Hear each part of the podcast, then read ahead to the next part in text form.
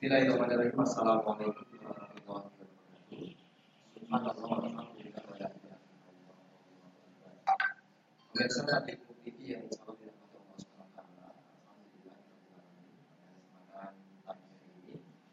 Dapat berjumpa kembali dalam kajian pagi online di edisi hari ini hari Ahad 12 April 2020 yang bertepatan dengan 18 Syawal 1441. Dan pada pagi hari ini Mirsa kita nanti insya Allah akan bersama dengan Ustaz Ardi Sabtu Suwanasi Beliau adalah pengasuh pondok pesantren Syuhud. Dan pada kesempatan pagi hari nanti kita akan membahas seputar tolak balak dalam tafsir al-jami' lil Quran. Bisa yang insya Allah. Siaran kita pada kesempatan pagi hari ini selain disiarkan melalui channel YouTube Tablik Mu TV juga disiarkan melalui 101,4 RDS FM Solo, kemudian melalui Facebook Muhammadiyah Cabang Blimbing, Instagram @tablikmu_org dan streaming on air rdsfmsolo.com. Baik, pada pagi hari ini saya Ahmad Nasri akan memandu acara pada eh, kesempatan ini Insya Allah sampai maksimal jam setengah delapan nanti.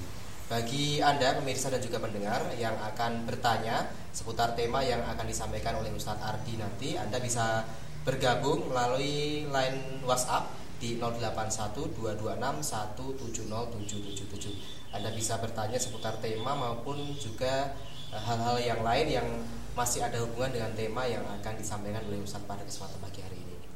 Baik, kita akan sapa terlebih dahulu Ustadz kita di uh, kesempatan kali ini. Assalamualaikum Ustadz Ardi. Waalaikumsalam warahmatullahi Ya, bagaimana nih kabarnya Ustadz? Alhamdulillah, sehat. Sehat ya? Ya, Nah, ini nanti hari ini ada agenda ke mana saja Ustadz? ya agendanya masih di sekitar sini saja. Oh, masih di rumah ya? Iya. Bekerja dari rumah juga ya? Ustadz, ya? Insya Allah. Hmm. Baik Ustadz, nanti, nanti kita eh, akan interaktif dengan dengan pemirsa dan juga pendengar Iya. maka eh, materi yang antum sampaikan nanti sekitar 30 menit kemudian waktu yang berikutnya nanti akan kita gunakan untuk eh, menjawab pertanyaan dari pemirsa dan juga pendengar Ustaz. Ustaz, ya. Insya Allah. Baik, untuk awal terlebih dahulu Ustaz ini eh, sekitar 30 menit bisa prolog terlebih dahulu Ustaz. Tafadhol Ustaz. Oke, teman Assalamualaikum warahmatullahi wabarakatuh. إن الحمد لله نحمده ونستعينه ونستغفره ونعوذ بالله من شرور أنفسنا وسيئات أعمالنا. من يهده الله فلا مضل له ومن يضلل فلن تجد له وليا مرشدا. أشهد أن لا إله إلا الله وأشهد أن محمد رسول الله. اللهم صل على محمد وعلى آله وأصحابه ومن اهتدى إلى يوم القيامة. أوصيكم وإياي نفسي بتقوى الله فقد فاز المتقون حيث قال عز وجل يا أيها الذين آمنوا اتقوا الله حق تقاته ولا تموتن إلا وأنتم مسلمون معاشر المسلمين والmuslimat rahimakumullah dimanapun anda berada semuanya Alhamdulillahirrabbilalamin di kesempatan pagi hari ini yang cerah ini insyaallah kita masih diberikan limpah nikmat oleh Allah Subhanahu wa taala, nikmat iman, nikmat Islam khususnya sehingga kita mampu untuk bisa beraktivitas kembali. Semoga Allah Subhanahu wa taala uh, terus memberikan yakni keistiqomahan kepada kita atau nikmat hidayah, nikmat istiqomah tersebut sampai akhir hayat kita nanti. Allahumma amin. Uh, pemirsa yang dimuliakan Allah Subhanahu wa taala, langsung saja pada kesempatan malam hari ini, eh, pada kesempatan pagi hari yang cerah ini, kita akan membahas tema seputar uh, bagaimana nasihat seorang mufasir, seorang ulama yakni Imam Al-Qurtubi di dalam kitab tafsir beliau Al-Jami' li Ahkamil Quran tentang yakni cara untuk menolak bala. Nah, bala itu sendiri apa? Bala yakni uh, sebuah bencana atau sebuah yakni musibah. Sebelum kita mengurai lebih lanjut bagaimana e, cara kita untuk menolak atau cara kita untuk berlindung dari bala yang dikehendaki oleh Allah Subhanahu wa taala terlepas daripada memang ketika Allah Subhanahu wa taala sudah memberikan bala, memberikan yakni musibah tersebut, maka kita harus menerima takdir tersebut. Oke, kita bahas terlebih dahulu sebenarnya tafsir Al-Jami' Ahkamil Quran itu sebenarnya tafsir yang bagaimana? Kitab tafsir ini kitab yang dikarang oleh seorang ulama besar uh, yakni Imam Al-Qurtubi, terkenal dengan Imam Al-Qurtubi. Nama panjang beliau atau nama lengkap beliau ya Abu Abdullah Muhammad bin Ahmad bin Abi Bakar bin Farrah Al-Ansari Al-Khazraji Al-Andalusi Al-Qurtubi. Beliau terkenal dengan Imam Al-Qurtubi karena beliau lahir di Al-Qurtubah atau Cordova. Beliau lahir tahun 580 Hijriah sampai 671 Hijriah. Uh, kalau kita pernah dengar yakni seorang mufasir yakni Imam Ibnu Jarir At-Tabari, maka beliau uh, hidup sebelumnya. Kalau kita pernah dengar yakni Imam Ibnu Katsir rahimahullah dengan tafsirnya yang terkenal yakni tafsir Imam Ibnu Katsir atau tafsir Al-Qur'an Al-Azim, maka itu uh, hidup sesudahnya. Dan uh, beliau ini adalah salah seorang ulama. Tadi kita sampaikan beliau lahir di Kurtubah atau yakni di Cordova, Spanyol atau Andalusia. Beliau sebagai seorang ulama yang uh, cukup terkenal pada masa beliau sebagai seorang ahli fikih, sebagai seorang mufasir yang bermadhabkan uh, Maliki. Tetapi walaupun demikian beliau tidak fanatik terhadap madhab Maliki. Beliau pada usia yang ke-33 tahun beliau berkelana ke Timur Tengah dan sampailah beliau di Mesir. Di Mesir beliau bertempat tinggal di sebuah daerah namanya Ilmania. Ilmania adalah sebuah tempat di timur Sungai Nil walaupun saya pribadi maaf belum pernah ke sana gitu. Dan beliau tinggal di uh, rumahnya seorang yang bernama Abu Husaib sampai beliau wafat di situ. Bahkan kitab ini yang ada sekitar 20 jilid ini beliau karang di tempat Abu Husaib di Mesir ini. Dan kitab tafsir ini bercorakkan yakni kitab tafsir yang lebih membahas kepada yakni fikih Islam. Makanya keistimewaan daripada kitab tafsir ini jika dibandingkan dengan tafsir-tafsir yang lain adalah dari sisi yakni e, porsi yang besar yang beliau suguhkan di dalam membahas yakni hukum-hukum Islam. Makanya para ulama sering menyebut yakni kitab tafsir ini sebagai tafsir ahkam.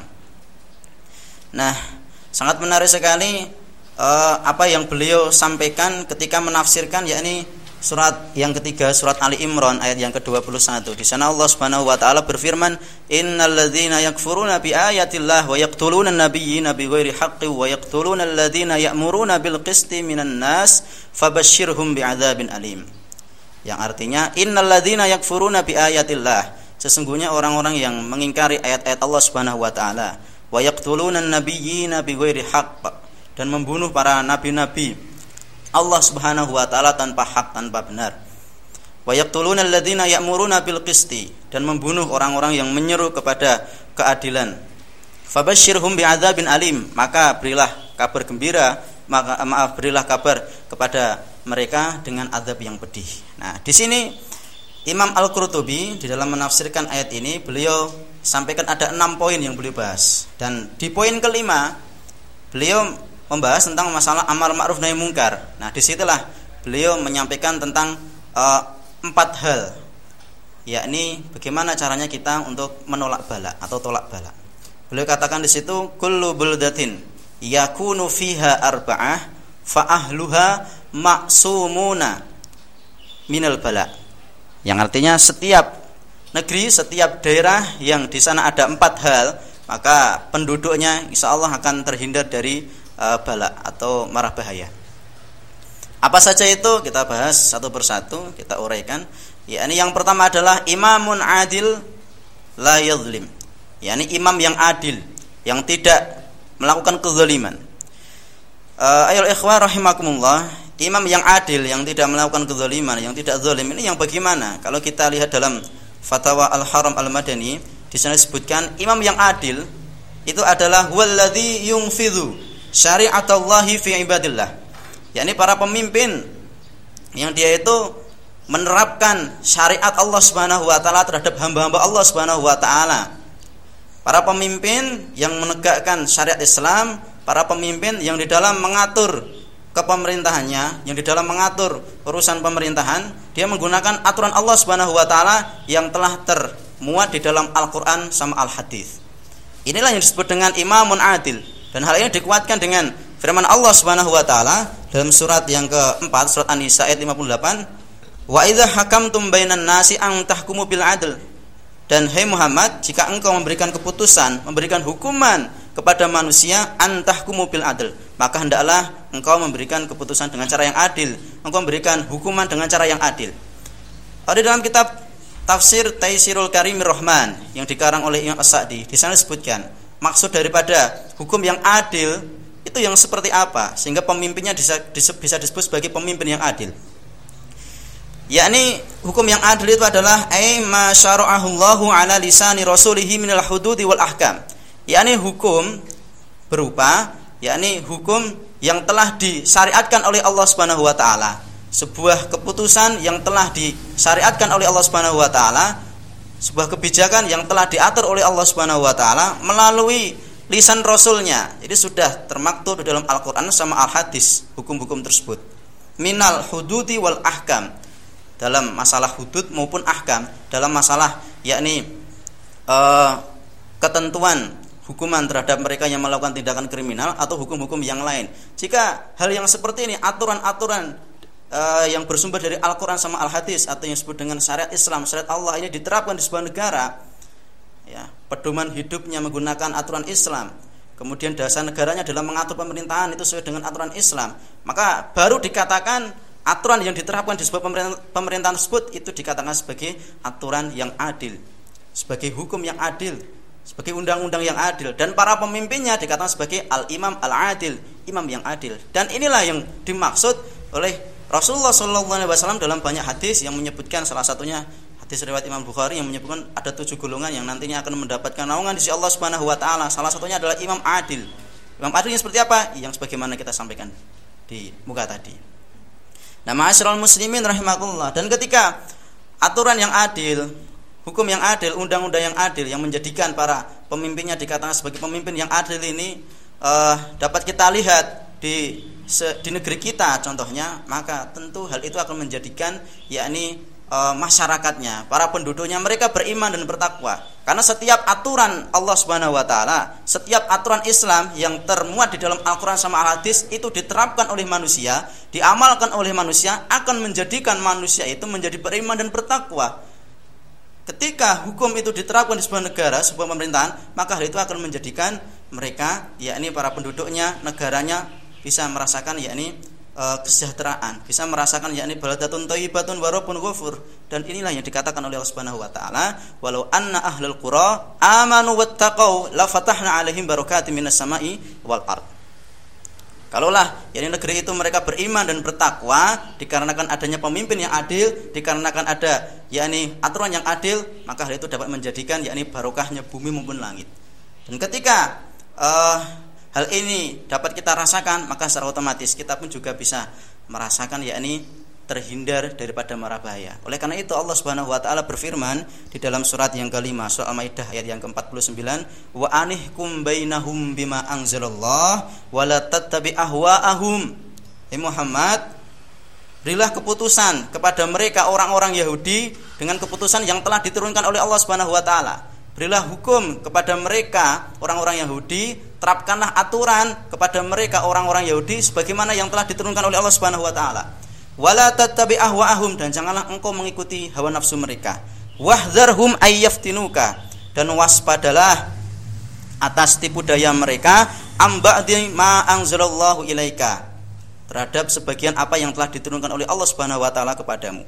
Fa in tetapi jika mereka tidak mau menerima hukum yang telah ditetapkan oleh Allah dan Rasulnya fa'lam. Maka ketahuilah annama yuridullahu ayyusibahum bi dzunubihim maka sesungguhnya Allah Subhanahu wa taala hendak memberikan musibah kepada mereka disebabkan sebagian dosa-dosa mereka. Disebabkan mereka nggak mau menerima undang-undang Allah Subhanahu wa taala. Disebabkan mereka nggak mau menerima keputusan yang telah diputuskan oleh Allah dan Rasulnya. Disebabkan mereka nggak mau untuk menerima aturan yang telah ditetapkan oleh Allah dalam Al-Quran sama Al-Hadis. Sekali lagi ayol ikhwah, ketika aturan Allah yang terdapat dalam Al-Quran, ketika intisari Al-Quran itu diterapkan dalam sebuah negara, dalam sebuah apa itu pribadi um, manusia masing-masing, maka hal itu akan menjadikan mereka beriman dan bertakwa, negerinya termasuk negeri yang uh, iman, negerinya termasuk negeri yang Islam dan tidak kufur dan hal itu akan menjadikan munculnya sebuah negeri baladatun thayyibatun warapun ghafur. Para penduduknya bisa terselamatkan dari bala. Dan oleh karena itu Rasulullah SAW bersabda dalam hadis riwayat Imam uh, Ibnu Majah, hadisnya sahih. Malam tahkum a'immatuhum bi kitabillah wa yatakhayyaru mimma anzalallah illa ja'alallahu ba'sahum bainahum. Ketika para pemimpin di sebuah negeri mereka tidak mau untuk menggunakan uh, aturan yang terdapat dalam kitabullah yang terdapat dalam Al-Qur'an. Wa yatakhayyaru mimma anzalallah dan mereka uh, tidak mau untuk memilih atau menggunakan yakni apa-apa yang telah diturunkan oleh Allah Subhanahu wa taala illa ja'alallahu bainahum melainkan Allah Subhanahu wa taala akan e, memberikan yakni musibah kepada mereka.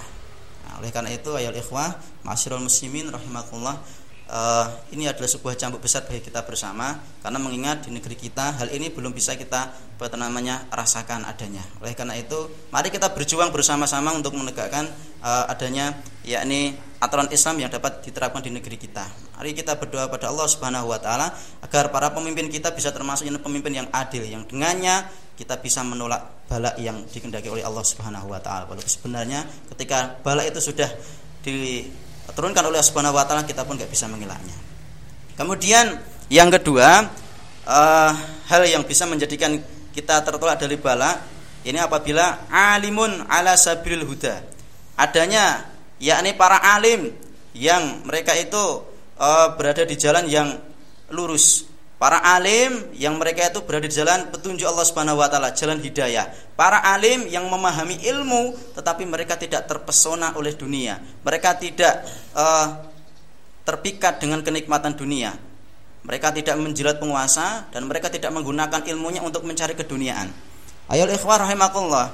Ketika kita memiliki para alim, para ustadz para kiai, para tokoh Islam yang mereka itu dengan ilmu yang telah ia miliki, yang telah ia dapatkan di negeri mana pun itu, di Timur Tengah, di Eropa dan sebagainya. Dia katanya memiliki ilmu Islam, memiliki yakni bekal-bekal untuk di kehidupan akhirat kelak. Tetapi ketika dia berjalan di muka bumi, sekembalinya dari belajar di luar negeri, kemudian dia balik ke Indonesia, ya, kemudian dia justru menjilat dunia, dia ditawari yakni kehidupan dunia. Dia menerimanya dan pada akhirnya hal itu malah justru membungkam daripada ilmu yang telah dia miliki dan hal itu menjadikan dia tersesat di dunia dan akhirat. Maka ketahuilah rakyatnya pun juga akan menjadi sesat.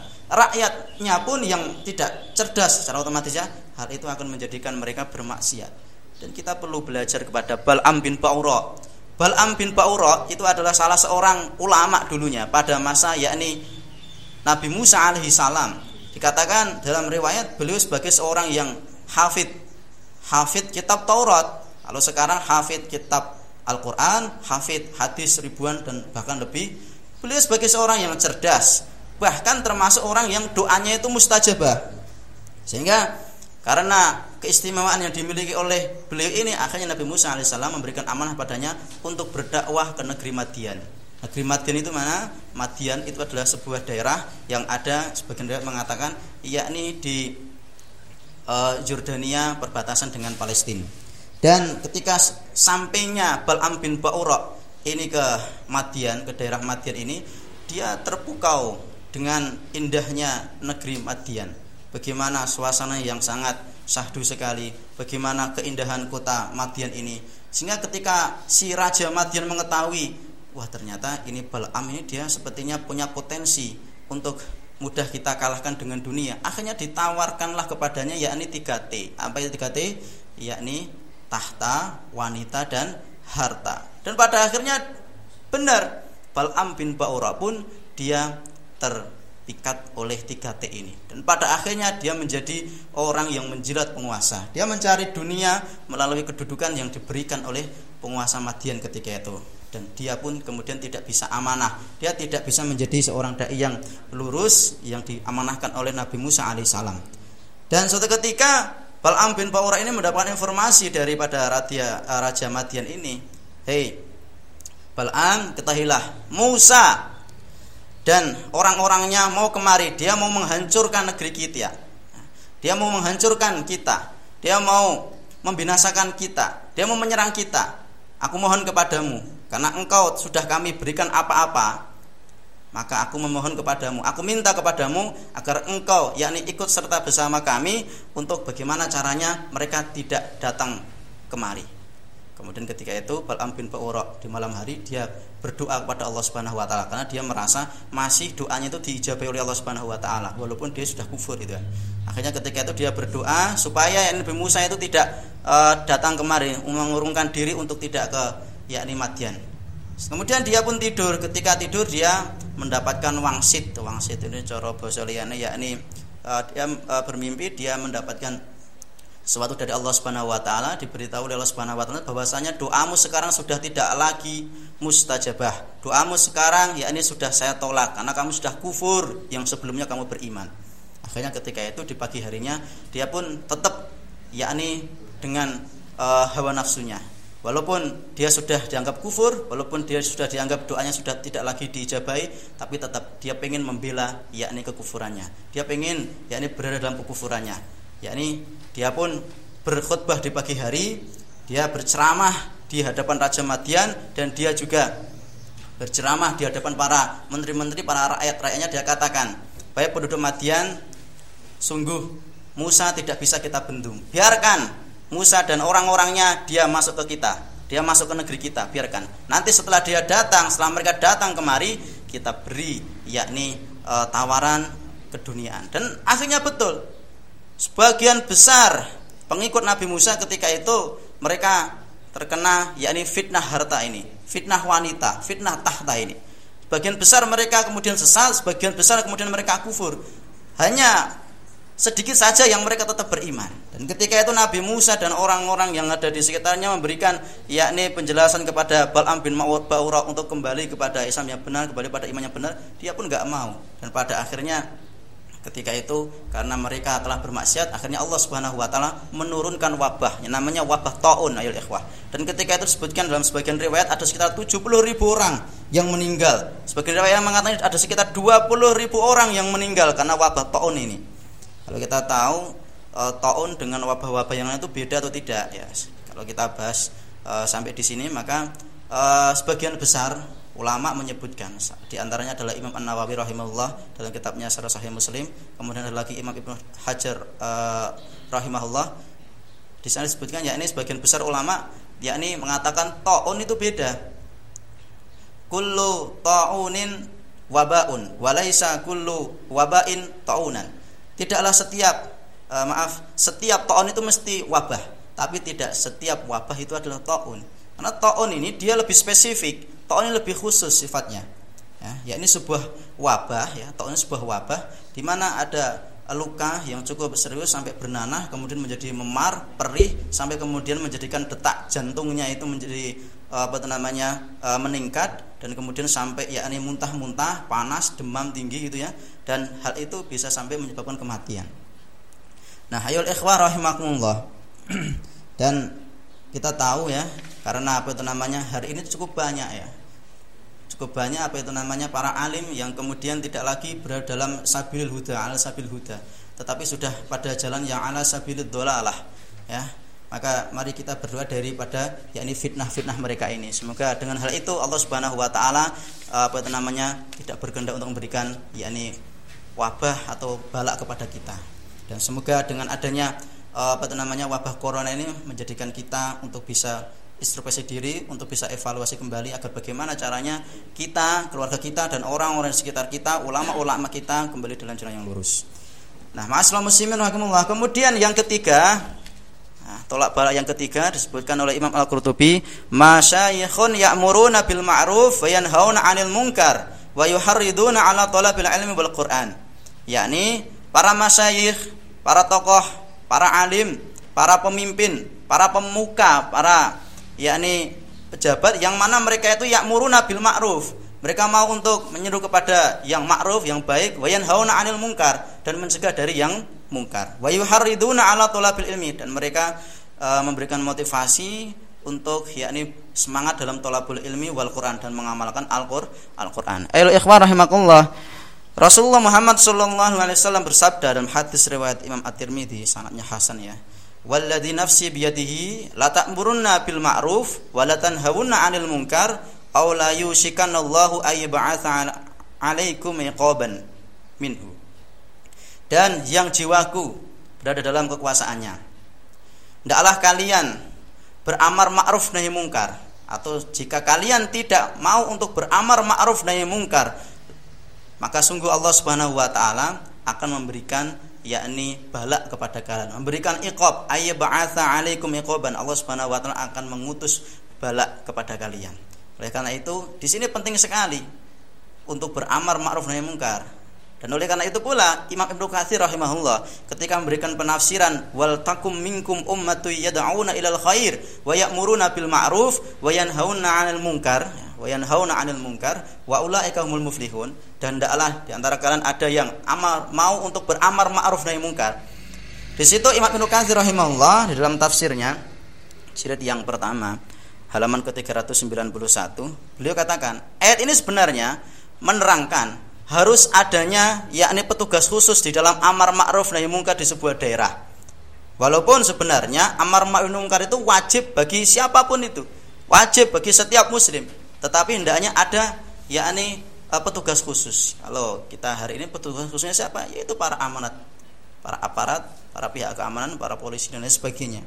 Tetapi jika uh, maaf yakni mereka yang bertugas ini mereka belum memiliki misi atau mungkin sudah memiliki misi untuk amar ma'ruf nahi mungkar tapi belum maksimal maka bukan berarti kemudian amar ma'ruf nahi mungkar itu kemudian uh, gugur begitu saja. Siapa pun bisa beramar ma'ruf nahi mungkar ketika memang pihak yang bertugas khusus itu belum bisa untuk beramal ma'ruf nahi mungkar secara totalitas. Maka siapa pun bisa, secara individu maupun secara komunitas bisa. Kalau kita lihat buktinya dalam beberapa riwayat sebutkan ada sekitar dua riwayat ya. Yang pertama dalam hadis riwayat Imam Abu Dawud disebutkan bahwasanya an Ali bin Abi Thalib anna yahudiyatan kanat taslimun Nabi sallallahu alaihi wasallam wa taqau fihi. Jadi ada seorang wanita Yahudi yang di mana dia itu menghina ya, melecehkan Nabi Muhammad sallallahu alaihi wasallam di samping Nabi Muhammad di hadapannya langsung. Wa khanaqaha rajulun tiba-tiba ada seorang laki-laki yang dia itu langsung mencekik perempuan ini hatta matat sampai laki, uh, sampai perempuan yang melecehkan Nabi tadi sampai mati. Fa abtala rasul Rasulullah Shallallahu Alaihi Wasallam dama. Tetapi Rasulullah Shallallahu Alaihi Wasallam tidak mengkisos yakni laki-laki tadi. Karena apa? Karena dia berusaha untuk amar ma'ruf nahi mungkar. Nah, tetapi tentu hal ini harus ada harus mengetahui yakni fikih amar ma'ruf nahi mungkarnya secara khusus itu ya. Ada lagi uh, sahabat Abdullah ibnu Umar radhiyallahu anhuma. Beliau suatu ketika melihat di atas kuburannya yakni Abdurrahman bin Abi Bakar. Itu ada sebuah kemah Kemah itu apa itu namanya? E, di mana kemahnya digunakan untuk orang itu melakukan kesyirikan di situ. Ini dalam sebuah hadis riwayat Imam Al Bukhari disebutkan Ibnu e, Ibnu Umar mengatakan kepada orang-orang yang ada di sekitarnya, bongkarlah, ya, bongkarlah kemah-kemah itu, karena sesungguhnya yang dapat menaungi Abdurrahman bin Abi Bakar itu bukan kemah itu, tetapi yang bisa menaunginya, yang bisa menyelamatkan dari fitnah alam kubur itu hanyalah amalnya saja. Nah, padahal ketika itu Ibnu Umar bukanlah penguasa. Ibnu Umar adalah seorang pribadi muslim yang tidak memiliki jabatan khusus gitu. Kalau uh, amar ma'ruf nahi, amar ma'ruf nahi mungkar ini uh, dilakukan oleh komunitas tertentu, komunitas amar ma'ruf nahi mungkar di mana pun berada, pun juga nggak masalah. Kita lihat itu. Dalam sebuah apa itu namanya kitab satu Hawan, di sana disebutkan ya, Imam Ibnu Qayyim Al-Jauziyah sebagai murid daripada Syekhul Islam Ibnu Taimiyah. Itu beliau katakan uh, di, di Damaskus itu ada banyak sekali berhala-berhala yang oleh gurunya sendiri Syekhul Islam Ibnu Taimiyah itu dihancurkan ya. Sama Syekhul Islam Ibnu Taimiyah dan murid-muridnya ya, itu mereka menghancurkan yakni berhala-berhala itu yang ada di, di Damaskus ketika itu. Kemudian muridnya Syekhul Islam Ibnu Taimiyah namanya Imam Ibnu Katsir rahimahullah. Ya, luar biasa. Imam Ibnu Katsir sama Syekhul Islam Ibnu Taimiyah ini guru dan murid. Walaupun secara madhab berbeda, Ibnu Katsir terkenal dengan madhabnya Syafi'i. Syekhul Islam Ibnu Taimiyah terkenal dengan madhabnya yakni Hambali. Tetapi keduanya saling yakni bekerja sama dalam banyak hal. Walaupun beda madhab, gitu kan ya. Bahkan Imam Ibnu Katsir rahimahullah sendiri ketika di, uh, beliau wafat dikuburkan di samping kuburannya Syekhul Islam Ibnu Taimiyah.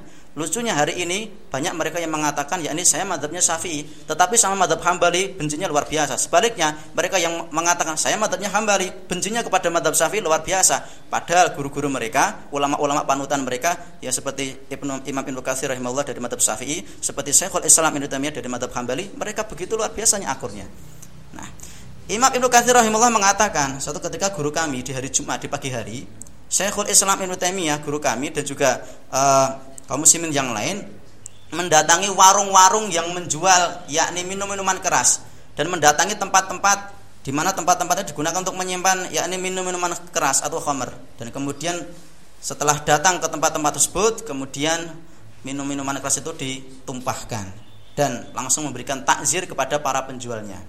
Nah, ayo ikhwah rahimakumullah. Ini disebutkan dalam kitab Al-Bidayah wa Nihayah di jilid yang ke-12 halaman ke-14 karangan Imam Ibnu Katsir rahimahullah sendiri.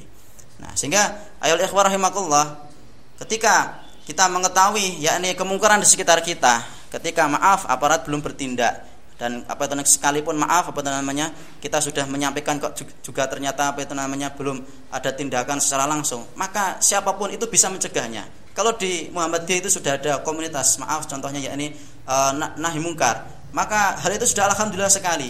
Maka mari kita dukung dengan adanya komunitas ini.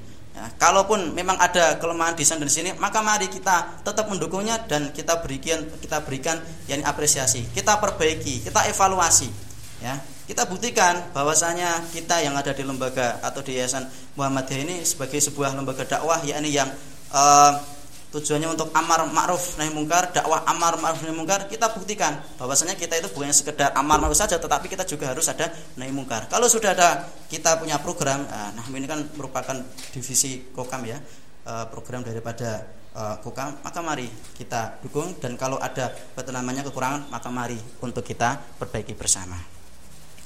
Kemudian yang terakhir yang keempat ya, untuk menolak bala Caranya adalah nisa'uhum masturatun la yatabarrajna tabarrujal jahiliyatil ula. Nah, hendaknya para wanita-wanita yang ada di sebuah daerah, sebuah negeri, mereka itu menjaga auratnya. Mereka menutup aurat mereka. La yatabarrajna tabarrujal jahiliyatil ula. Mereka tidak tabarruj. Mereka tidak tabarruj bagaimana orang-orang jahiliyah terdahulu. Nah, mereka menutup aurat dan mereka tidak tabarruj. Apa itu tabarrus? Nah, kalau kita lihat di dalam kitab Zadul Masir yang dikarang oleh Imam Ibnul Jauzi. Imam Ibnul Jauzi itu wafat tahun 597 Hijriah. Ini beliau apa namanya hidup sebelum Imam Ibnu Kasir, sebelum Imam Ibnu Qayyim Al-Jauziyah, beda ya dengan Imam Ibnu Qayyim Al-Jauziyah dan juga apa namanya jauh dari uh, Syekhul Islam Ibnu Taimiyah. Nah, dalam kitab tersebut disebutkan tabarruj itu ada dua makna.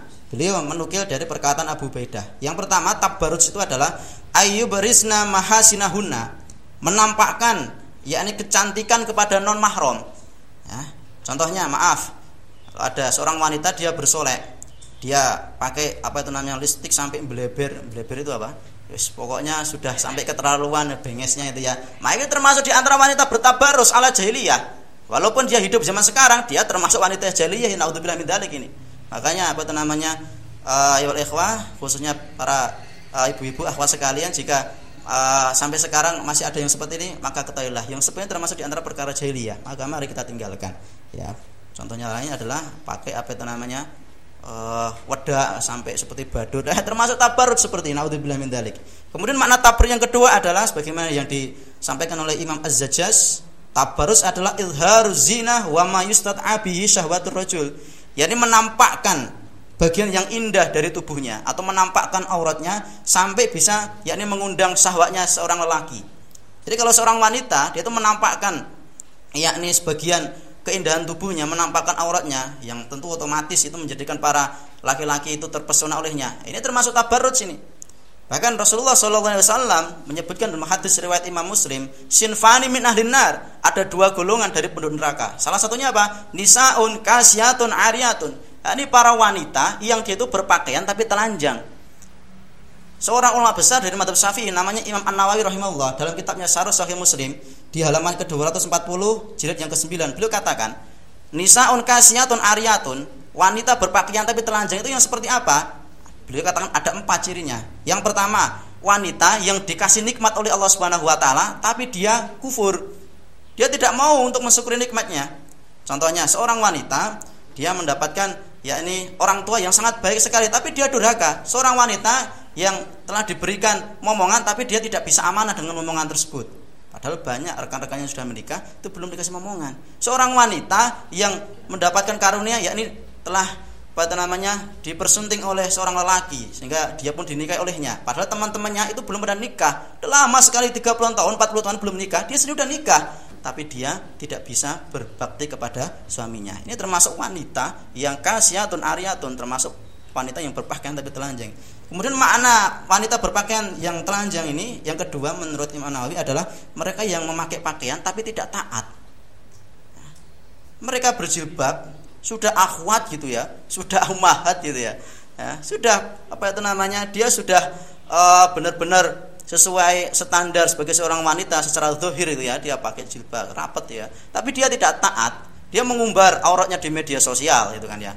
Dia sering apa itu namanya tiktokan yang tidak genah gitu kan ya. Nah, ini termasuk yang nisaun kasiatun ariyatun. Dari. Semoga Allah Subhanahu wa taala melindungi wanita-wanita yang ada sekitar kita dengan seperti ini. Kemudian yang ketiga, Cirinya adalah mereka wanita yang memakai pakaian tetapi sebagian auratnya masih kelihatan. Dan ini banyak sekali ayo ikhwah, di mana pun berada. Ya. Contohnya mereka yang memakai pakaian pakai jilbab tetapi paten ketika jilbab jilbabnya sangat kecil sekali, metet sekali itu. Sampai kemudian sebagian anggota lehernya itu kelihatan. Ya, kemudian sebagian rambutnya kelihatan. Ini contoh seorang wanita yang ketika memakai pakaian apa itu sebagian auratnya kelihatan atau mereka yang tidak berjilbab ini berpakaian di bawahnya tapi atasnya apa gundulan. Nah, ini termasuk di antara nisaun e, kasiatun ariatun. Ketika kita dakwai pakailah jilbab jawabannya sumuk. Masya Allah naudzubillah min dali. Padahal dulu dalam hadis riwayat Imam Muslim e, Imam Ibnu Kasir e, meriwayatkan apa namanya mencantumkan sebuah hadis riwayat Muslim ketika beliau menafsirkan apa namanya sebuah ayat dalam surat apa itu namanya An-Nur di sana di sana disebutkan riwayatnya dulu ketika awal-awal muncul ayat itu turun ya di sana disebutkan uh, sampai-sampai wanita-wanita para sahabat itu mereka ketika mendapati apa itu ayat itu turun ayat yang menyebutkan tentang uh, seorang wanita itu wajib memakai jilbab menutupi dada-dadanya ya. Nah, ketika itu mereka itu sampai ya ini karena belum punya jilbab mereka pakai apa itu sarung itu. Mereka pakai itu korden Jangankan pakai korden, jangan pakai sarung. Sudah dibelikan sama suaminya gratis, sudah begitu jilbabnya pun juga berkualitas tinggi. Enggak mau pakai, alasannya semua. Naudzubillah min dalik. Jauh daripada kata muslimah sejati. Nah, wanita berpakaian tapi telanjang yang terakhir cirinya adalah mereka yang berpakaian sudah cukup lengkap tapi tipis, ngetat, transparan gitu ya.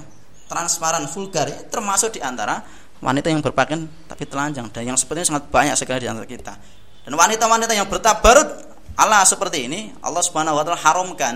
Allah Subhanahu wa taala sampaikan dalam surat Al-Ahzab ayat yang ke-33, "Wa qarna fi buyutikum fi buyutikunna jahiliyatil ula."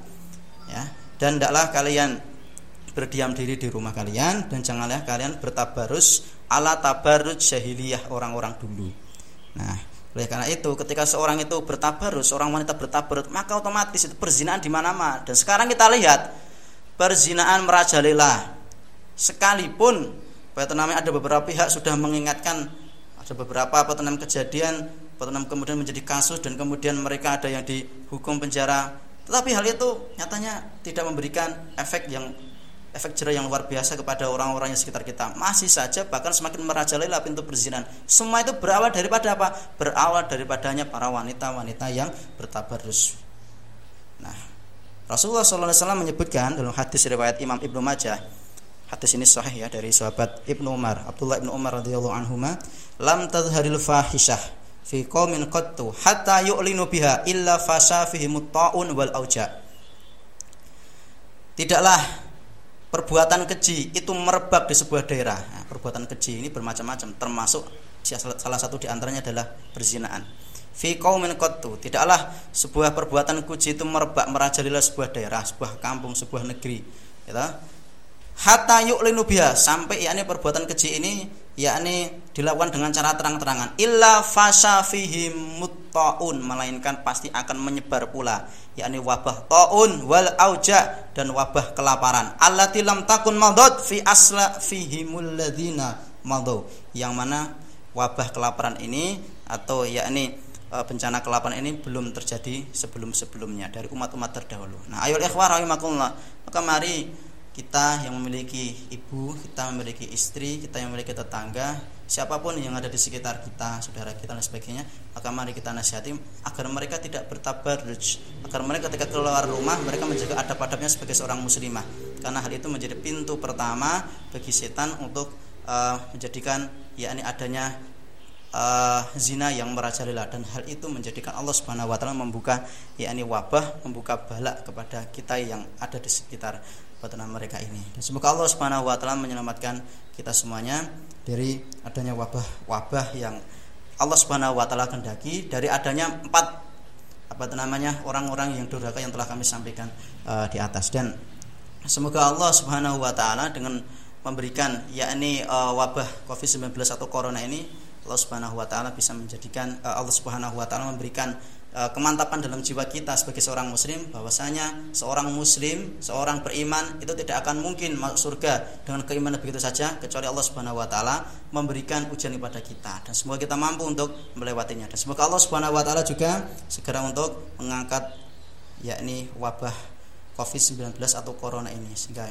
kita nanti ketika bertemu dengan bulan Ramadan yakni kita bisa menjalani ibadah puasa, ibadah tarawih sebagaimana pada bulan-bulan sebelumnya. Ini saja yang dapat kami sampaikan. Kurang lebihnya mohon maaf yang sebesarnya. Selebihnya kami kembalikan kepada Bapak acara. Demikian. Baik pemirsa Tablik TV yang insya Allah dirahmati Allah SWT Demikian tadi materi dari Ustadz Ardi Santoso Seputar menolak bala ya Menolak bala dalam tafsir Al-Jami'il Ahkamil Quran eh, Pemirsa ya dan bagi pemirsa kami persilakan untuk bisa bertanya. Anda bisa bertanya melalui line WhatsApp 081226170777 ya. Ustaz Ardi mungkin sambil istirahat bisa diminum dulu Ustaz. Oke. Ya. Allah. Itu sudah disediakan meskipun cuma air putih Ustaz ya. Baik, uh, pemirsa Tablik TV, kami sampaikan kembali bahwa siaran kami uh, Ahad pagi ini selain disiarkan melalui channel YouTube Tablik TV juga bisa didengarkan melalui 101,4 RDS FM Solo, kemudian streaming www.rdsfmsolo.com juga di Facebook Muhammadiyah Cabang Bimbing dan Instagram @tablikmu.or.id. Bagi Anda pemirsa yang akan berdonasi untuk lancarnya kajian online yang diselenggarakan oleh Muhammadiyah Cabang Bimbing atau Tablikmu TV, Anda bisa transfer ke rekening BRI Syariah nomor 0735870162. 0735870162 kode bank 427 atas nama Andika Rahmawan Sekretaris Majelis Tablik Pimpinan Cabang Muhammadiyah Bimbing. Insya Allah dana dari Anda akan kita gunakan untuk uh, melancarkan kajian online kami di Tablikmu TV juga di eh, media-media online Muhammadiyah cabang bimbing yang lain. Baik pemirsa Tablikmu TV yang insya Allah dirahmati Allah SWT dan juga uh, pendengar 101,4 RDS FM Solo ini uh, bagi anda yang akan bertanya sekali lagi kami persilakan untuk bisa uh, mengirim WhatsApp di 081226170777. Baik Ustadz, ini sudah ada beberapa uh, pertanyaan yang masuk di kami. Kita bacakan Ustadz ya, satu persatu, nanti mungkin bisa dijawab oleh Ustadz. Yang pertama, Ustadz, apakah bala itu juga bisa menimpa orang-orang yang solih Ustadz? Yang orang solih tersebut berada di lingkungan orang-orang yang bermaksiat. Nah ini satu dulu Ustadz, bisa dijawab Ustadz. Bilang saja, sangat mungkin sekali bala itu akan menimpa pada orang-orang solih. Walaupun sebenarnya bala itu sebenarnya diberikan kepada orang-orang yang bermaksiat di sebuah daerah. Hadisnya cukup jelas. Kalau kita buka dalam kitab itu solihin itu mereka-mereka yang tidak bisa apa namanya taat pada Allah Subhanahu wa taala maka mereka akan mendapatkan bala dari Allah Subhanahu wa taala. Sekalipun di sana ada orang-orang solih itu. Hmm. nah, sampai kemudian apa namanya ada seorang uh, sahabat atau sahabat itu yang bertanya pada Rasulullah ya Rasulullah di situ ada orang-orang solih. Nah, kemudian Rasulullah Shallallahu Alaihi Wasallam menjawab setiap orang nanti akan dibangkitkan sesuai dengan amalnya masing-masing dan itu ada sebagai sebuah kemuliaan tersendiri bagi orang tersebut kalau kita lihat Nabi Ayub dia termasuk di antara orang yang mendapatkan yakni ujian dari Allah Subhanahu wa taala. Orang beriman itu kalau dia mendapatkan ujian, musibah, maka hakikatnya ada dua macam. Yang pertama itu adalah sebagai cara bagi Allah Subhanahu wa taala untuk menghapus dosa-dosa dia karena bisa jadi dia melakukan apa namanya uh, kekhilafan karena kan nggak mungkin kan setiap orang itu sempurna itu. Yang kedua, ujian bagi atau musibah bagi orang yang beriman itu adalah untuk mengangkat derajat dia sebagaimana Nabi Ayub alaihissalam seperti itu. Artinya misalkan dia di lingkungan yang bermaksiat nanti akan dihisap masing-masing saja. Ya. Jadi iya, yang bermaksiat berarti dihitung maksiatnya sebagai dosa mungkin kemudian yang orang solih tetap dihitung sebagai pahala gitu. Iya, betul sekali. Jika dia sabar pula gitu ya. Oh, gitu ya. Baik. Kemudian berikutnya Ustaz di bawahnya Ustaz kalau melihat fenomena ini mungkin di daerah sekitar kita Ustaz ya, termasuk di saat ini kan sedang mewabah corona ini eh, ada yang berusaha menolak balak dengan memberikan sesajen. Nah, misalkan atau ritual-ritual tertentu. Atau mungkin kalau di eh, wali kota tertentu itu ada ya.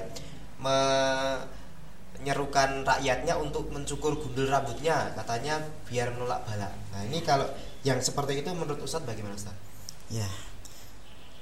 Kalau kita mengaku diri kita sebagai seorang muslim, sebagai orang yang bertauhid, maka pasti kita akan mengembalikan segala sesuatunya itu pada Allah Subhanahu wa taala. Ya, Allah Subhanahu wa taala menyebutkan ya ayyuhalladzina amanu atiullaha wa atiur rasul wa ulil amri minkum fa in tanaza'tum fi syai'in farudduhu ila Allahi war rasul. Kembalikan semuanya pada Allah Subhanahu wa taala. Karena apa pun yang terjadi di muka bumi ini hakikatnya adalah kehendak Allah Subhanahu wa taala. Sebagai seorang muslim ketika kita mengetahui Allah Subhanahu wa taala memberikan musibah apa pun bentuknya pada kita, maka harus kita kembali pada Allah Subhanahu wa taala. Ketika kita justru mengembalikan pada selain Allah Subhanahu wa taala atau tauhid, kan yang namanya apa itu namanya uh, Tuhan yang Tuhan di muka di alam semesta ada dua macam. Ada Tuhan yang hak ada Tuhan yang batil. Tuhan yang hak Allah subhanahu wa taala. Tuhan yang batil itu siapa? Tauhid maka kalau kita kembalikan pada Tauhid dengan cara tadi itu uh, melakukan sesuatu yang nilainya kemusyrikan maka secara otomatis itu bukannya menghilangkan wabah bukannya menghilangkan balak tapi justru memunculkan balak-balak yang baru. Dan itu naudzubillah min dzalik nah mungkin ya. demikian. Baik.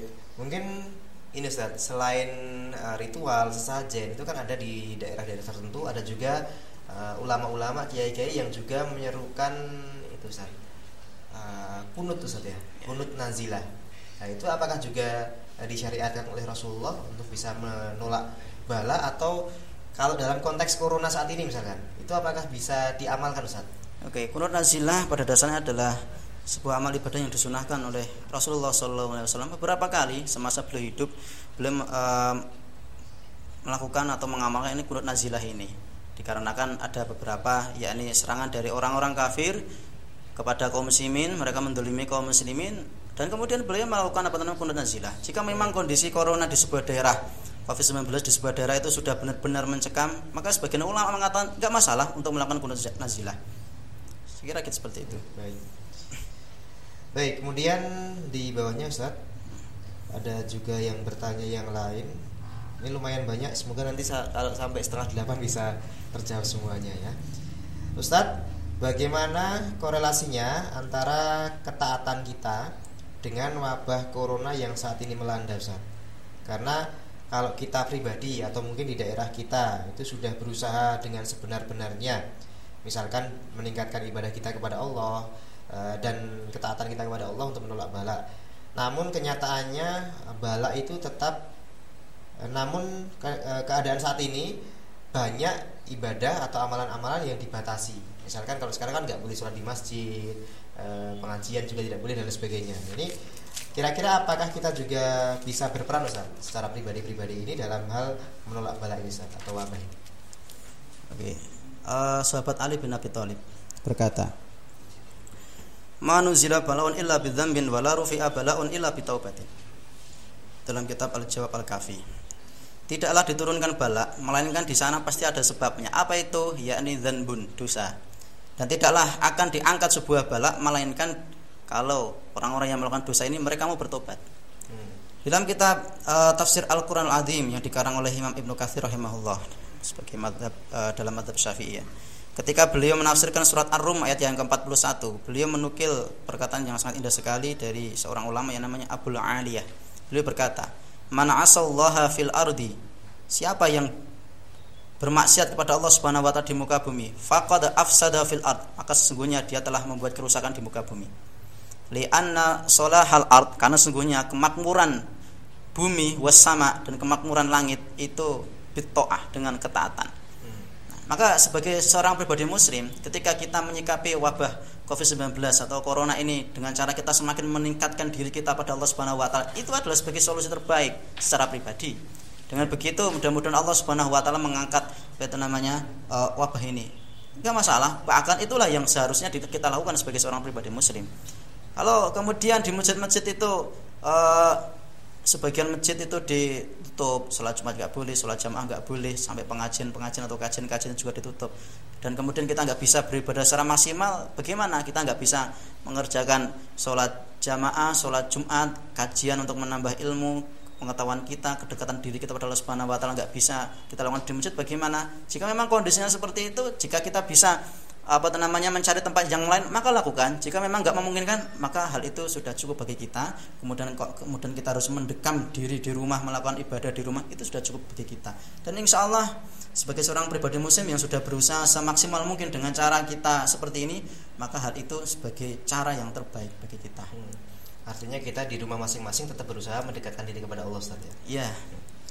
Baik ini ada eh, pertanyaan yang lain Ustaz dari WhatsApp Ustadz saya mau bertanya bagaimana sikap kita menyikapi fenomena yang saat ini ada beberapa ulama yang mengatakan sebentar lagi akan terjadi duhon kemudian tanda-tanda kiamat besar yang lain ini katanya sebentar lagi akan muncul.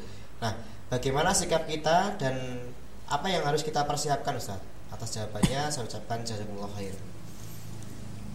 Rasulullah Wasallam menyebutkan bahwasanya duhon itu akan muncul di akhir zaman dan itu sebagai di antara tanda-tanda besar ya uh, alamatul kubro daripada uh, terjadinya hari kiamat. Hmm.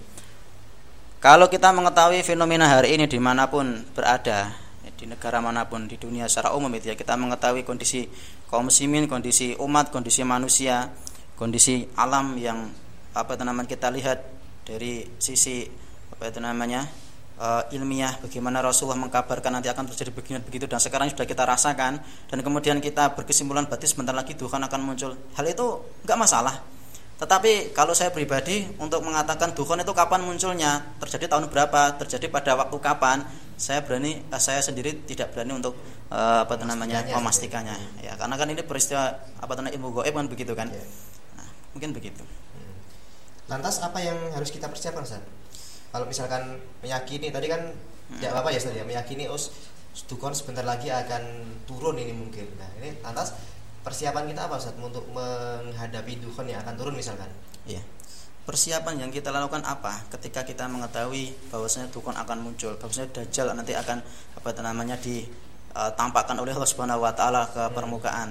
Kemudian nanti Imam Mahdi juga akan segera dibayat kemudian nanti Nabi Isa alaihissalam segera akan diturunkan kalau kita sudah mengetahui kondisi sepertinya bentar lagi mbuh kapan kui hmm. apa itu nama hari itu akan terjadi, maka secara pribadi kita harus segera untuk bertobat ketika kita masih dalam pintu kezaliman dalam diri kita. Ketika kita masih durhaka, maka mari kita kembali pada Allah Subhanahu wa taala. Kalau kita sudah yakni uh, sudah mulai hijrah, kita sudah mempersiapkan secara pribadi untuk taat kepada Allah Subhanahu wa taala, maka mari kita ajak umat kita ajak keluarga kita, kita ajak tetangga-tetangga kita, kita ajak saudara-saudara kita untuk kembali kepada Allah Subhanahu wa taala karena memang tanda-tanda yang barusan kita sebutkan itu adalah sebagai tanda-tanda di mana nantinya juga kaum muslimin akan kembali jaya. Di mana hari ini kaum muslimin sudah benar-benar terpuruk. Kita memasuki fase keempat, yakni mulkan jabarian. Kaum muslimin benar-benar dikuasai sama orang-orang kafir. Mereka lah orang-orang yang mengakangi kita di mana pun berada kita lihat bagaimana kaum muslimin terdolimi di mana-mana ya maka yang harus kita lakukan adalah kita kembali kepada Allah Subhanahu wa taala kita ajak mereka. Apa pun yang terjadi entah itu yakni secara uh, langsung diberikan apa itu namanya kedoliman itu atau wabah itu oleh orang-orang kafir kepada kita gitu atau yakni secara tidak langsung Allah Subhanahu wa taala memberikan yakni wabah kepada kita dengan adanya Tuhan tadi dengan adanya wabah ini dan itu maka hari itu tinggal kita apa namanya menerima dengan penuh kesabaran kita apa namanya berikhtiar di sana begitu baik uh, Ustaz tadi menyampaikan berkaitan dengan salah satu penyebab wabah atau bala itu adalah dengan menjamurnya tabarut Ustaz ya. ya. Nah, salah satunya itu. Nah, ini ada yang bertanya terkait dengan itu, Ustaz. Ustaz, saya dan putri saya itu sudah berjilbab, Ustaz. Nah, tetapi kalau di dalam rumah itu jilbabnya kami lepas. Nah, kalau nanti keluar rumah kita pakai lagi atau kalau misalkan ada orang yang datang ke rumah itu kita pakai jilbab. Nah, ini menurut Ustadz bagaimana hukumnya Ustadz? Syukran Ustadz. Masyarul muslimin wal muslimat rahimakumullah dan secara khusus pada yang bertanya pada hakikatnya mereka yang ada di dalam rumah dan yang di dalam rumah itu cuma mahram saja maka uh, sah-sah saja kita nampakkan aurat kita. Tetapi terbatas itu ya. Tidak semua aurat itu kan kemudian kita nampakkan begitu saja. Ada batasan-batasan tersendiri gitu kan ya. Walaupun para ulama sendiri berbeda pendapat. Ada di antara ulama itu yang menyebutkan auratnya wanita itu ya apa namanya batasannya sebagaimana auratnya laki-laki itu kan ya. Di hadapan sesama uh, perempuan sesama mahram itu sebagaimana laki-laki gitu ya. Antara yakni lutut dan pu pusar. Tapi sebagian ulama mayoritas ulama mengatakan yakni batasan apa namanya auratnya wanita di hadapan yakni sesama wanita atau sesama mahram itu adalah uh, dari uh, apa itu namanya tubuh-tubuh yang mana di situ dari atas dada ini sampai bawah. Adapun seperti leher adapun seperti rambut ini depan mahram nggak masalah begitu. Hmm.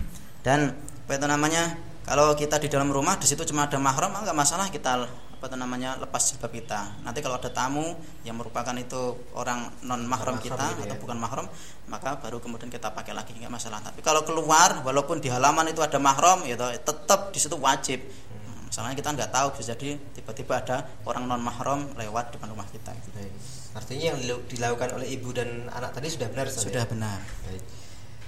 Berikutnya uh, di bawahnya Ustaz masih ada beberapa pertanyaan Ustaz. Oh ya, tadi sudah. Uh, Ustaz mau bertanya kalau ada pendapat Nah, ini kan termasuk juga setiap ada musibah ada yang seperti ini Ustaz ya. Setiap ada pen, uh, pendapat bahwa kalau ada bencana itu berarti ada azab Ustaz karena di tempat tersebut banyak orang yang melakukan maksiat. Nah, eh, seolah-olah kalau seperti itu dianggap malah e, mengatakan seperti itu, misalkan ada musibah itu berarti adab, kemudian dikatakan seperti itu, seolah-olah malah kurang tepat Ustaz kalau dikatakan saat musibah terjadi, karena seharusnya kita itu e, empati kepada orang yang tertimpa musibah hmm. secara sosial, bukan malah menganggapnya sebagai azab dan lain sebagainya. Ini bagaimana sikap yang pas Eh, di kala seperti itu Ustaz? Kalau kita apa itu namanya pandang untuk pribadi kita, maka hal itu nggak masalah tentunya. Hmm. Tapi dalam menyikapinya saja, jangan kemudian kita namanya katakan pada orang yang ada di sekitar kita ketika kita mengetahui dia melakukan maksiat sehingga turunlah musibah ini kemudian gara-gara kamu sekarang begini ya tentu ini adalah sebuah sikap yang kurang tepat karena hal itu bisa jadi malah menjadikan dia nanti kufur yang sebelumnya mungkin dia sebenarnya sudah beriman walaupun masih bermaksi bermaksiat ya cuma sekedar apa nama sikap saja sikap kepada diri sendiri dan sikap kepada orang lain atau kepada uh, umum gitu seperti itu. Kalau untuk diri kita sendiri maka nggak masalah.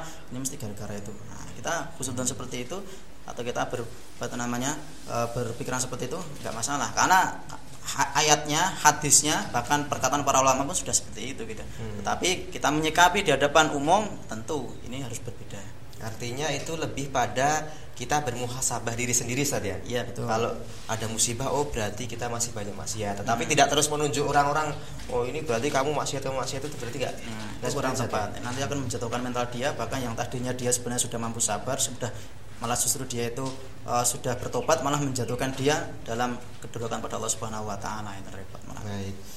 Kemudian uh, berikutnya Ustaz. Ustaz minta dimantapkan lagi apakah ibadah-ibadah kita itu yang kita kerjakan dengan segala keterbatasan pada situasi yang seperti ini lebih afdol dan lebih utama dari yang biasa kita kerjakan. Misalkan kita sudah berada di daerah zona merah Ustaz Nah, kita kan tidak bisa sholat jamaah, tidak bisa sholat Jumat, kemudian tidak bisa ke masjid. Nah, ini uh, mohon bagaimana kita bisa memantapkan diri kita, Ustaz. Oke. Rasulullah SAW sendiri sebenarnya sudah menegaskan dalam hadis riwayat Imam Al Bukhari. Man marido au safaro siapa yang sakit, siapa yang safar sehingga dia tidak bisa menjalankan ibadah sebagaimana pada biasanya. Kutibalahu mislu makana ya'malu muqiman sofikan Maka dia akan tetap ditulis ya dia akan tetap ditulis bisa mendapatkan patanan pahala yang maksimal sebagaimana uh, hari-hari biasa di mana dia bisa mengerjakannya. Jadi biasanya kita bisa mengerjakan betulnya sholat berjamaah di masjid hari ini kita nggak bisa mengerjakan sholat jamaah di masjid karena ada wabah seperti ini maka tetap kita dihitung hmm. tapi beda kiranya kalau kita setiap hari nggak pernah sholat jamaah nggak pernah sholat jumat terus kita ingin mendapatkan pahala yang masing-masing bagaimana hari-harinya kita nggak mendapatkannya tentu nggak bisa juga gitu. Hmm. maka hari itu sudah cukup kita itu dikatakan sebagai orang yang betul sholat jamaah di masjid sekalipun kita di rumah yang penting sebelum sebelumnya atau sebelum sebelumnya kita sudah terbiasa untuk menjalankan ibadah-ibadah tersebut Baik, artinya apa pun yang kita lakukan di masa wabah ini dari rumah hmm. itu sama halnya dengan yang biasa kita lakukan sebelumnya. Misalkan biasa termas masjid nanti tetap dapat pahala, hmm. biasa pengajian tetap dapat pahala meskipun saat ini tidak bisa kita lakukan saat ini. Iya, begitu selama kita dawam ada keistiqomahan di sana juga. Baik. Kemudian berikutnya Ustaz, e, kalau kita berada di suatu zona merah dan di situ tidak diadakan sholat jamaah dan sholat jumat ini masih ada hubungannya dengan tadi berarti hmm. apakah kita beribadah di rumah saja ataukah kita boleh Ustadz mencari masjid di luar daerah kita nah, bolehkah kita mencari masjid di luar daerah kita untuk sholat berjamaah kan ini kan termasuk Polokarto misalkan Ustadz itu kan hmm. Uh, banyak juga masjid yang lockdown memang ditutup nggak boleh jamaah yeah. tapi banyak pula masjid yang masih ada jumatan masih boleh sholat jamaah begitu termasuk kalau di tempat kita kan di Belimbing itu kan eh, orang-orang uh, luar kan ada beberapa itu ya yang akhirnya datangnya ke sini karena di tempatnya sana sudah gak ada sholat jamaah nah ini menurut Ustadz bagaimana Ustadz? Ya, dalam kaidah usul dikatakan taghayyurul ahkam bi taghayyuril makan wa zaman. Uh, hukum itu terkadang bisa berubah sesuai dengan perubahan tempat dan waktu. Jadi katakanlah ya ini kemarin di daerah Polokarto itu eh, apa itu namanya ada wabah yang cukup corona ini cukup apa itu namanya mencekam maka hari ini kalau sudah kondisinya apa itu namanya sudah uh, maaf apa itu namanya di daerah yang lain itu kondisinya apa itu tidak mencekam maka sah sah saja kemudian kita apa itu namanya uh, dari uh, kaidah ini kemudian kita apa itu namanya mencari tempat untuk beribadah di tempat yang lain itu yang di situ virusnya wabahnya tidak terlalu mence mencekam begitu hmm. sehingga apa itu namanya saya kira nggak masalah tapi jika memang teman-teman kita pun keluar dari daerah yang di situ sudah di lockdown hmm. daerahnya di pagar sekarang banyak tuh desa-desa yang dikasih portal itu nggak boleh lewat yeah. sama sekali itu kan ya sehingga kita pun keluar juga bisa maka kita bersolat di rumah pun nggak masalah tapi kalau kita masih bisa keluar itu Nah, lockdownnya nggak terlalu Dan maksimal itu kan ya. tidak bahaya tidak gitu. membahayakan ketika kita keluar kita mencari masjid yang lain itu silahkan aja nggak masalah dan bahkan itu lebih afdol gitu Baik, ini ada pertanyaan Ustaz, tapi hmm. sangat panjang sekali Ustaz. Kita saya bacakan pelan-pelan Ustaz ya. ya kesimpulannya aja. ini karena kayaknya membutuhkan jawaban yang mendetail Ustaz terkait uh, kredit motor ini Ustaz. Saya bacakan Ustaz. Begini Ustaz, kurang lebih 8 tahun lalu hmm. itu saya ambil kredit motor. Kemudian baru empat kali setoran dibawa pergi sama salah satu anggota keluarga saya motornya tadi Ustaz. Kemudian dua tahun kemudian uh, balik ke rumah keluarganya tetapi motor saya tidak balik. Karena emosi dan dangkalnya ilmu agama saya nggak mau lagi bayar setoran motor waktu itu. Nah saat belakangan ini saya sadar kalau masalah hutang piutang itu akan dibawa mati dan saya mau mencoba untuk membayar hutang saya kembali meskipun dengan mengumpulkan uang sedikit demi sedikit. Nah, pertanyaannya saat ini ada tiga satu pertanyaannya. Yang pertama, apakah bunga kredit motor itu masih berjalan sampai sekarang, Ustaz? Itu yang pertama. Kemudian yang kedua, ke manakah saya harus membayar hutang itu? Sedangkan saya tidak tahu dulu ambilnya itu di dealer mana. Dan saya juga tidak punya uang untuk membayar secara cash. Ini pertanyaannya bagus sekali Ustaz. Membingungkan juga ini Ustaz. Kemudian yang ketiga Apakah boleh saya membayar dengan mencicil dari uang yang saya kumpulkan ke sebuah organisasi atau yayasan yang islami dengan mengatasnamakan untuk membayar hutang itu tiga pertanyaan saya Ustadz. Mohon untuk bisa dijawab Dan saya mohon doanya. Jazakumullah khairan. Itu tadi yang itu namanya utang tadi uh, Dia sendiri atau orang lain tadi? Kalau kalau mem saya memahaminya dia sendiri. Dia sendiri yang utang Tetapi belum lunas utangnya kan motornya dibawa uh, saudaranya. Ya, Dia utang itu ke dealer mana? Maksudnya nggak tahu?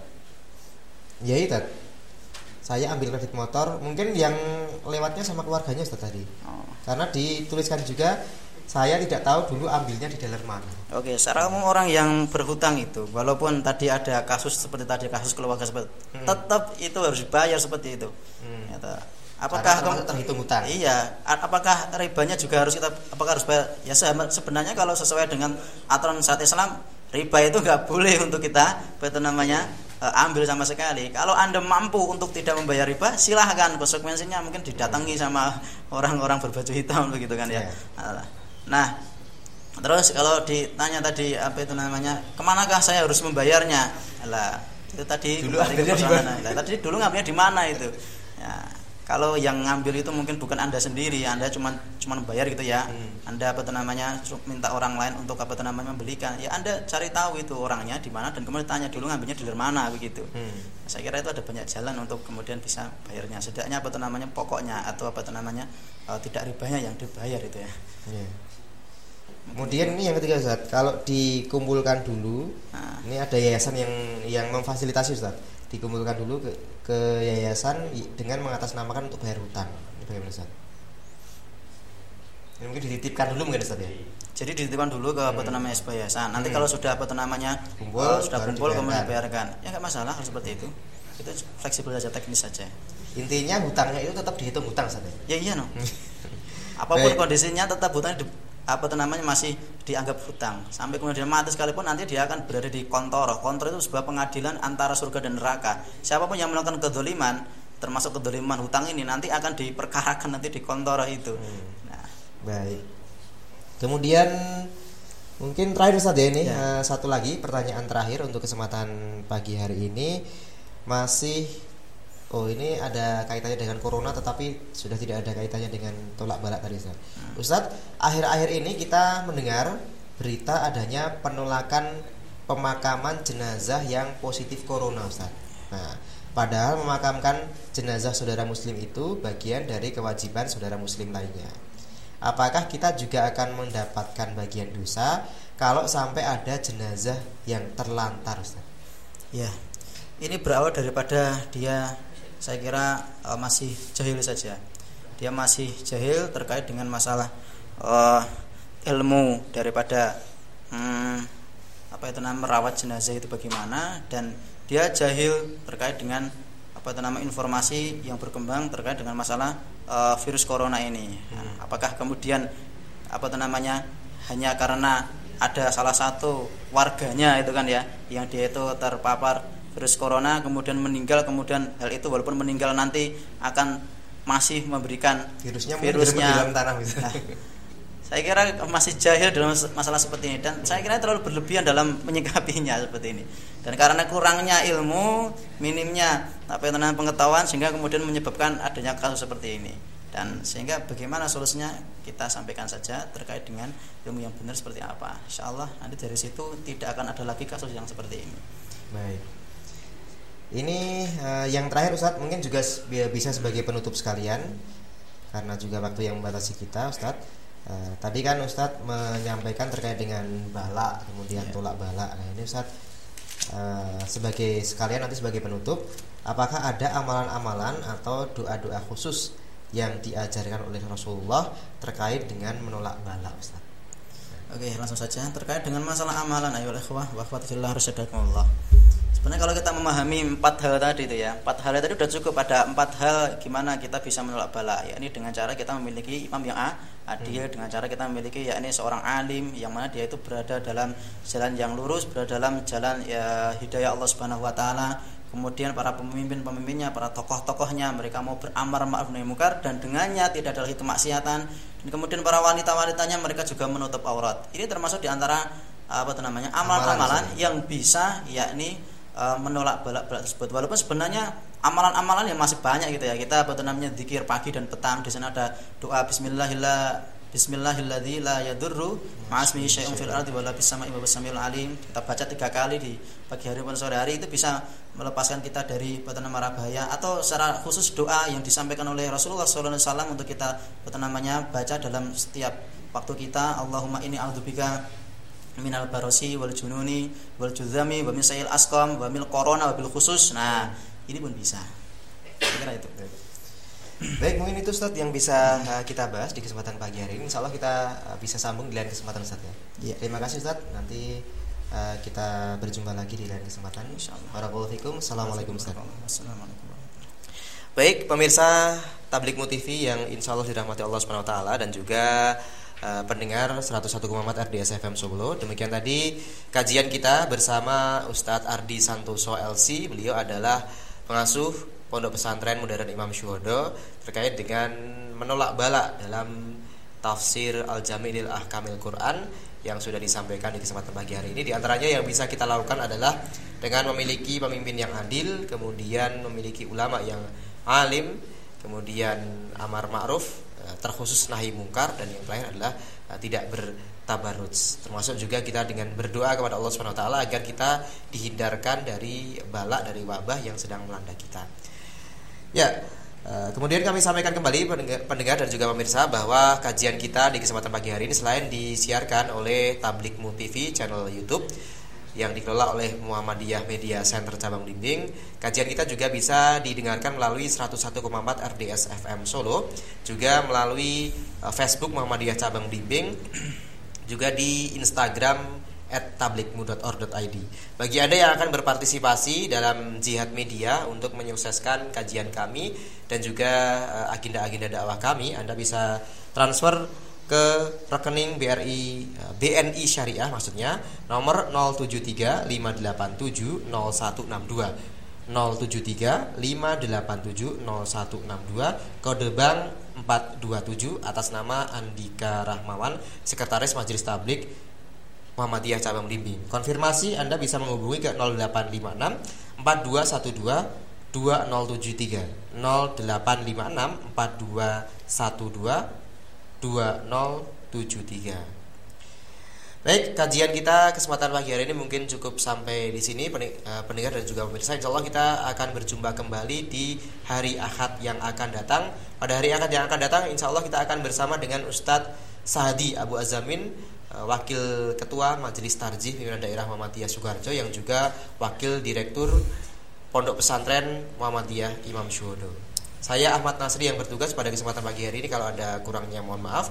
Aku luka lihada wa astaghfirullahaladzim wa lakum. Subhanakallahumma hamdika asyhadu an la ilaha illa anta astaghfiruka wa atubu ilaik. Assalamualaikum warahmatullahi wabarakatuh.